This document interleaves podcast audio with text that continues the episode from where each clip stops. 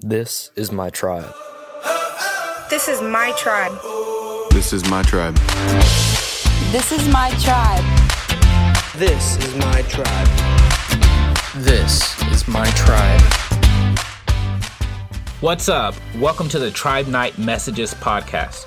Tribe Night is for students who are curious about faith and eager to discover how a relationship with Jesus could change their lives, their schools, and the heartland.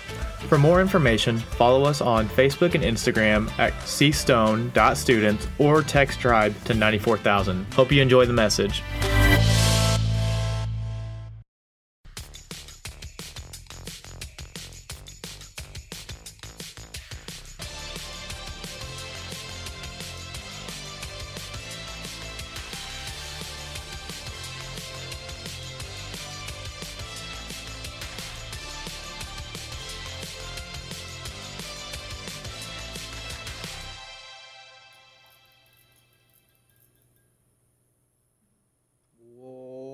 What is up?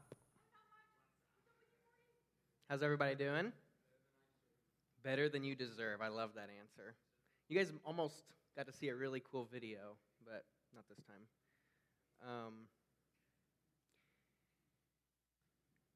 everybody give let's give Leighton a hand real quick. Everybody give Leighton a big old hand. The best the best bass player I know. Yeah.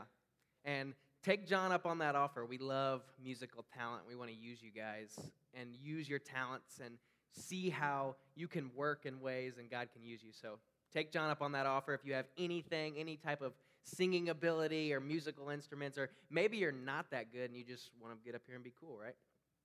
So tonight is, I think this is going to be, I really like this message. I like it a lot.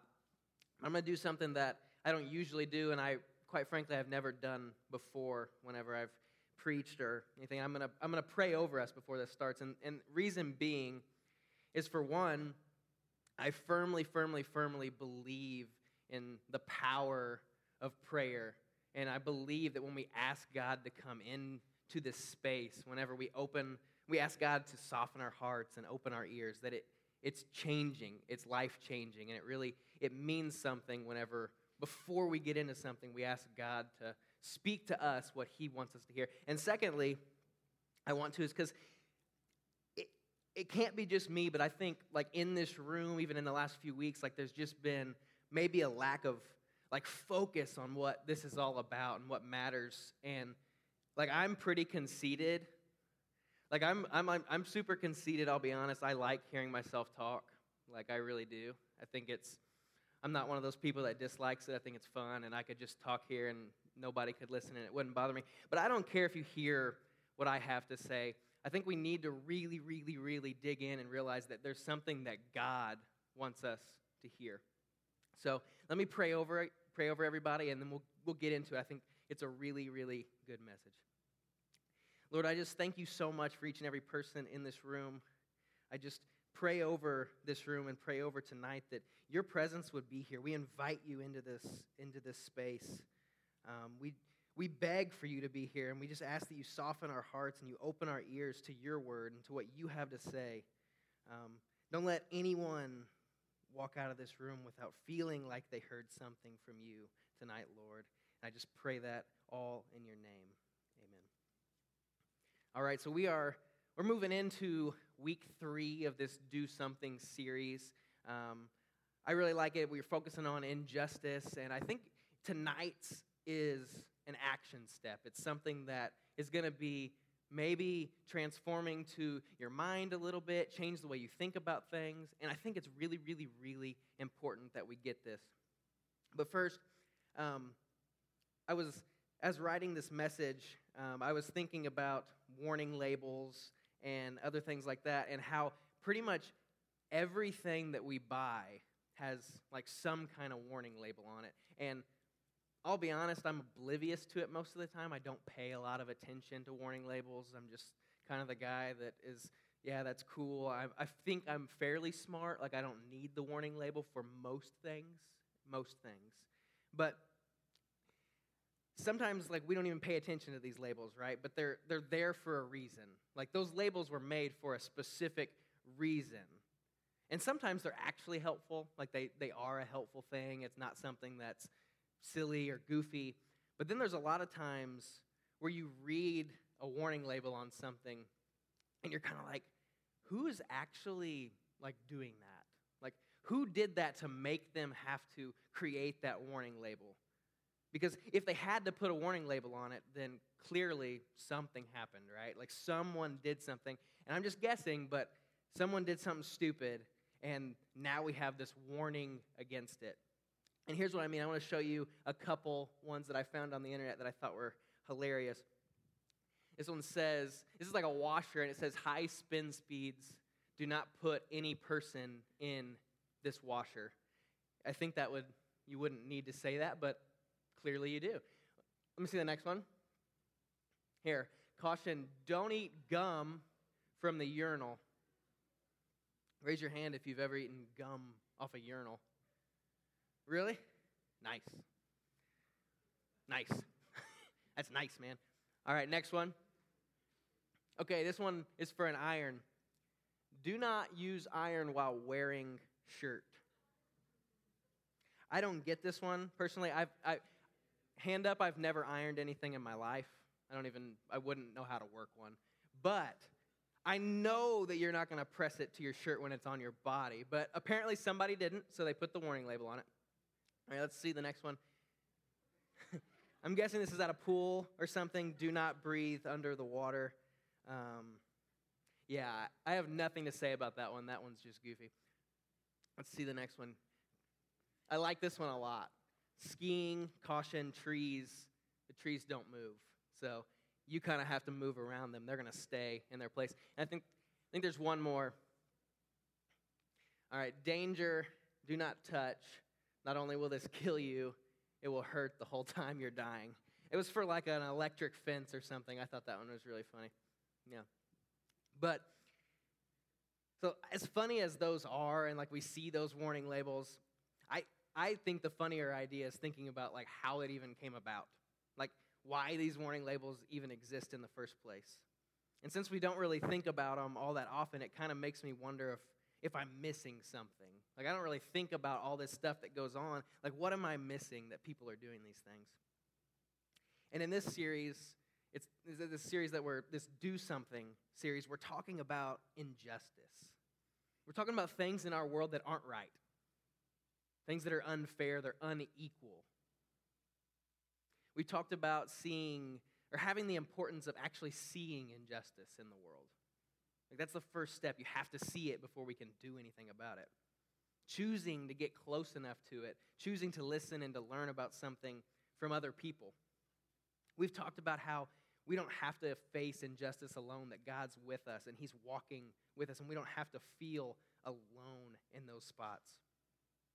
But all of this being said, I, I got to thinking, I keep thinking about injustice, and I feel like it needs to come with a warning label of its own. And like one that's like, like warning, like this is gonna make you ask really, really difficult questions. Like it's not something that is you take lightly. It shouldn't ever be taken lightly. And a lot of times when you really dig into it, it just brings up more and more and more questions. And here's what I mean seeing and, and talking about injustice, it, it's going to leave us with deep thoughts about who God is, with deep questions about what's going on in the world, both about the injustice itself that's occurring and then the God who is supposed to be in control of the world where it all happens, right? Maybe you maybe you see injustice in the world and you wonder things like like why would that person ever say that? Or how could someone do that to somebody else? Or what makes stuff like this even happen? Or why isn't anyone doing something about it? Or maybe you've landed on a really hard question, a really difficult question when it comes to injustice, and you're asking, why isn't God doing something about this? And maybe some of you feel like a little nervous that I even said that, like questioning God, right? I said that out loud. We're not supposed to question God, right? After all, He's God and He can do whatever he wants at the end of the day. Or maybe you're someone in the room who didn't flinch at that, and you're like, yeah, that's exactly what I keep wondering and thinking. Like I've had that same question too. Like maybe you feel you feel relieved that someone brought it up. Someone said it out loud. Or maybe questions like these are the very reason that you're still really really uncertain about all this Jesus stuff, right? You just can't imagine yourself being a Jesus follower if he's not even going to do something about all the brokenness that you see right around you each and every day. So, no matter where you are in the world with that, I'm here to tell you that God is big enough for those deep questions. God can handle those difficult questions, and He doesn't get mad when we have them. All sorts of people who've gone through all sorts of different things have been trying to answer these questions from the very, very beginning of time. We're not the first ones to think of it. But that also begs the question why do we keep asking? And the truth is, is because it really bothers us. Like this kind of thing bothered us. it just bothers us to the core. We think, how can there how can it be a good God? How can a good God allow things like human trafficking, prejudice, poverty, racism to happen all around us each and every day and just do nothing. And thankfully, we don't have to wonder or guess or assume where God is in the midst of all this. That's what's so great. It may seem confusing at first, but we actually we, we get to see in Scripture where God sits with this. We don't have to guess what God's really like or if he really cares or not. Because all you have to do is just look at his son, just look at Jesus. He's the very best way to see what God is really, really like, what God's really about. And there's several people who knew Jesus at the time of his life and his ministry. And they knew him personally and they actually hung out with him like they were friends. It wasn't just disciples, it was friendships, it was relationships. They took and they took the time to write down the experiences that they had had with Jesus, the things that they'd saw, they'd heard, so that people down the road would get to hear these great teachings and could actually know what happened. And tonight we're going to look at this eyewitness account from Matthew. And it's a book written by one of Jesus' closest friends. And, and we call it a book or we call it the Gospel of Matthew. You may have heard those before. But no matter what you call it or what you refer to it as, I think the important thing to realize here is what this what it really really is that we're reading. Like Matthew is actually a man who hung out with Jesus and knew what he was about. This isn't something random. This is a guy who was with him. It's basically like first class notes of someone who's with Jesus by someone who knew him really, really, really well. So it's important. And I think that's why he took the time to write these things down. Things like this in Matthew 9, verse 35. He writes Jesus traveled through all the towns and villages of the area, teaching in synagogues and announcing the good news about the kingdom, and he healed every kind of disease and illness. So we see here in this writing from Matthew of someone who experienced life with Jesus. We see Jesus teaching, we see him healing and helping people as he also shared the message of what God's kingdom is really like, like what it is really supposed to be like. He's talking about things like the outcast being loved, the slaves being freed, the oppressed being rescued, the hungry being fed. And like don't don't miss this. Jesus went around preaching about justice all the time. He preached about justice, not just here in this part of the Bible, not just here in this area. Jesus went everywhere, and that was his focus. Jesus had something to say, and, and he had something to do about people who were being treated unfairly, about injustice, about people who were be, being treated in a way that wasn't right. And Matthew continues in chapter 9, he says, When he saw the crowds, he had compassion on them because they were confused and helpless like sheep without a shepherd. So Jesus modeled for us what God is, is really like, who God really is, not who we think he is, not who you've been told. Jesus showed us who he really was when it comes to injustice. First, Jesus saw. He saw the injustice, he saw the hurt, he saw the brokenness, the helplessness. And when Jesus saw, Jesus cared.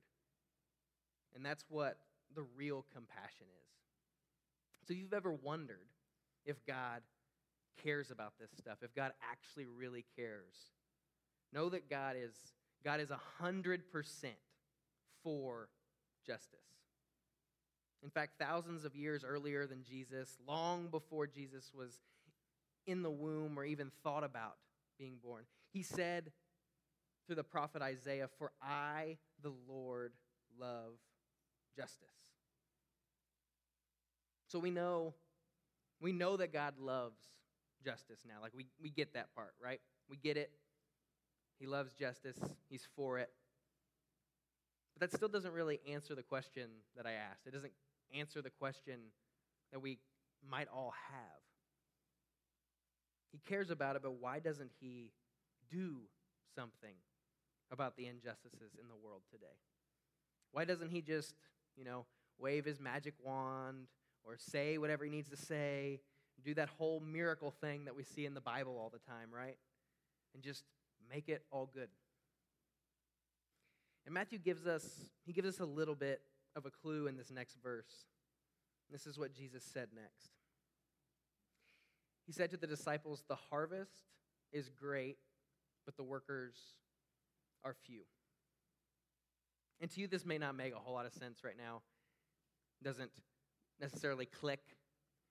But part of it is as we don't talk about like harvesting every day, or maybe you do. Maybe you guys are all like secret farmers on the low that I don't know about. I don't know the least about farming. I'm telling you guys, I don't know much of anything. Can't iron, don't know anything. So I'm pretty useless. But regardless, we don't talk about harvesting much. But Jesus is talking about like work. What he really means is he's talking about work. He lived in a community where farming was a really big deal, so that was an analogy that made sense for them. So he started talking about harvesting. It wasn't weird to them, it just made sense. But what he was getting at is that this type of work it requires a lot of effort. Jesus saw what was going on and he had compassion on it. But he also responded by telling them that it was time to actually get to work, to do something. It's one thing to notice it, it's another thing to do something. He's basically saying there is plenty of work to be done, I agree. And there's plenty of room also for people to actually get involved in the work. I'm going to make this maybe maybe really real for you for everyone who keeps, you know, asking what is God doing? Like what what is God doing in the midst of all of this? So I ask what if what if he does have a plan for all the injustice? What if what if we are that plan? What if the miracle that Jesus had in mind isn't making injustice just magically go away? But maybe instead, it's you and me doing the work to end injustice on his behalf. What if it's us responding to all the things that we know he cares about?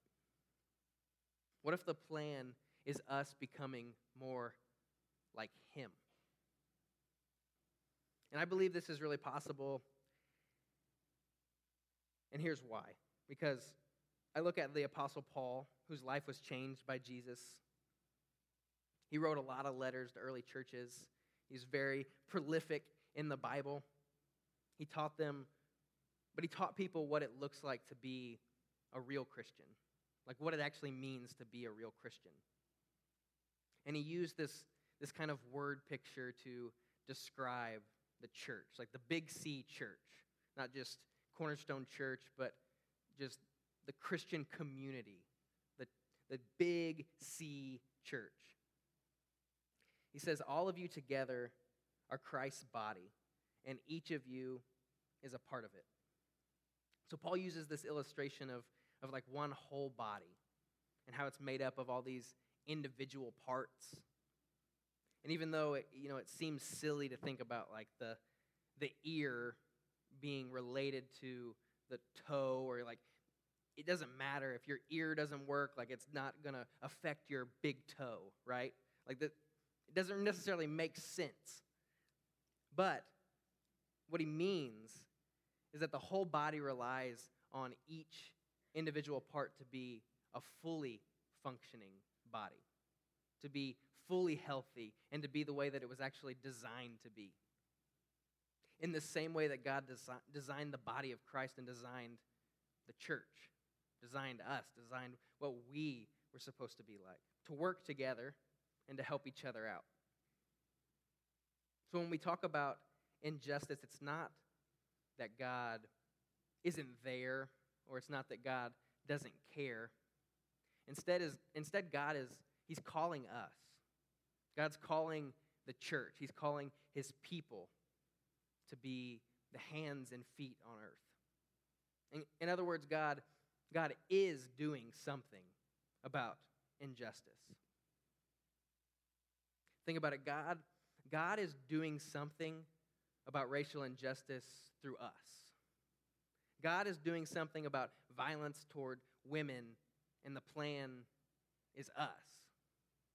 God is doing something about sex trafficking, about hunger, about poverty, modern day slavery, you name it. All the injustices that we see on a local and a global level, we actually get to be a part of fixing that. And the real question here is will you, will you participate in what God is already doing? What He's already started? And then if the answer is yes to that question, then where do we even begin? Like, where do we start in this process? I think here are a couple steps, you know, to help us begin, to get on the right track. And the first step is to completely rethink what we think about injustice. So, in other words, to change our minds and see it the way, like, change our minds about the way we see God the world, even ourselves when it comes to injustice. Maybe, it, maybe it's time for us to rethink like what it actually means to be a follower of Jesus. Like maybe you thought like this whole faith thing was just about singing songs and and showing up at church and praying. Like those things are good. They really are. None of them are wrong. But to actually follow Jesus is so, so much bigger than just a song. Following means that you start to see the world like He does. You care about what He cares about. You treat people the way that He would want you to treat them. Then you can begin to do something about the brokenness in this world because you know that's what Jesus wants. Uh, that's what Jesus is calling us to do. Maybe it's time for us to rethink how God sees people, how God sees everyone around us. Maybe you thought that God didn't care about, you know, certain people. There's some people that God just kind of has a blind spot to, right? And you might not ever say it just like that or say it out loud, but Sometimes it's tempting to assume that God doesn't like certain people as much as he likes others. That somehow good things happen to people because God likes them more. He's showing favor on them. And bad or unjust things happen to people because he just likes them less. He doesn't care. And I, I want us to ask God to, to help us to rethink that. Jesus makes it so clear that God loves all people, everyone. And he cares about the hurt and the injustice that they face each and every day. Or maybe it's time for us to rethink our responsibility in all of this. Maybe you thought that responding to injustice wasn't exactly like a like a high schooler or a middle schooler thing, like I'm not ready for that. How can I do anything about any of this? Or maybe you thought it was important to only care about like certain injustices, the ones that directly affect you or directly affect someone next to you. Maybe today is the day that we start changing our idea about how injustice impacts all of us. To start rethinking how you think about what you can do personally in response to all of it. And the second step, and I think this one's a really big one, is we need to change the questions that we're asking. Instead of asking, Where is God? ask, Where am I? Where am I in all of this? Maybe the next step for you is to choose to be a part of what God is actually doing in the world. To ask God to begin to show you where your place is in all of this, where your place is in working toward justice in your community or your school, your family, in the world around you as a whole. And once you've, you've taken these steps, I think once we've done these things, it's time, it's time for us to find a way to actually fight the injustice. Like, what do, you, what do you see every single day that breaks your heart? And if you don't have anything, you're not looking hard enough. Like, step up, serve, give your time, give your energy, and give your money. Take the skills, the personality, the, the resources that God's gifted you, that He's given to you, and find ways to use them to actually help the people around you, to help bring justice to the injustices that God has shown you already. Who is working to fight injustice in that area? And how can you partner with them? How can you do something to help?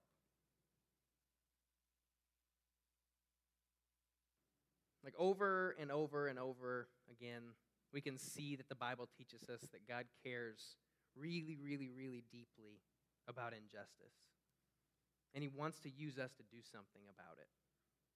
This means that His people should be known for being people who do something about injustice. Just imagine with me for a second. Just envision this world where this church, where this ministry, this student ministry, this, this tribe became known as a group of people who are the most compassionate people that everyone knows, the most kind, the most just, the most resilient, the first ones to always speak up, the first to stand up for others that are experiencing injustice every single day. Imagine the positive impact on our community, our schools, our families, and our world. Imagine the opportunities that we would have to show people that God is for them and for helping those who are experiencing injustice.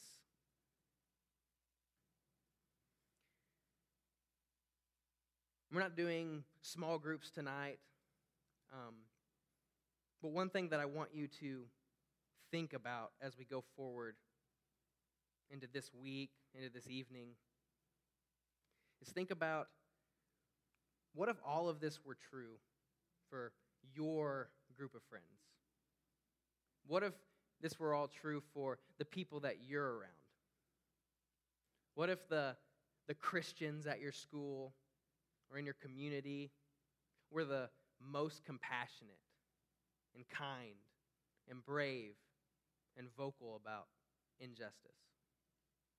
How might that change the way that people actually see God? Maybe if we stepped up and did something, people would quit asking, Where is God? Imagine if the people you know were more willing to believe God is doing something when it comes to injustice because they saw you doing something about it. Let's pray.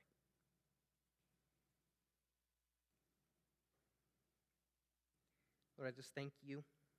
Thank you for this time that we all get to have together. It's, I just pray that as we go forward, Lord, that you'll walk with us hand in hand to see the injustices in the world and not just see them, but to actually do something. And not do something for our name or for making us look good, but do something because we actually care and it's because it's what you want. I pray that each and every person in this room would see something around them that breaks their heart and would act and they do something. I pray that as we go forward that we wouldn't be scared but we'd have courage. That we would move forward into this calling that you already have for us and we would move forward in this plan that you've already started. And we'd become the Big C church together that it wouldn't just be our individual battles, but we would do it all together, Lord, as a body, just the way that you intended. I just pray that we have a good time for the rest of the night, and that each and every person in here knows how loved they truly are. It's in your name that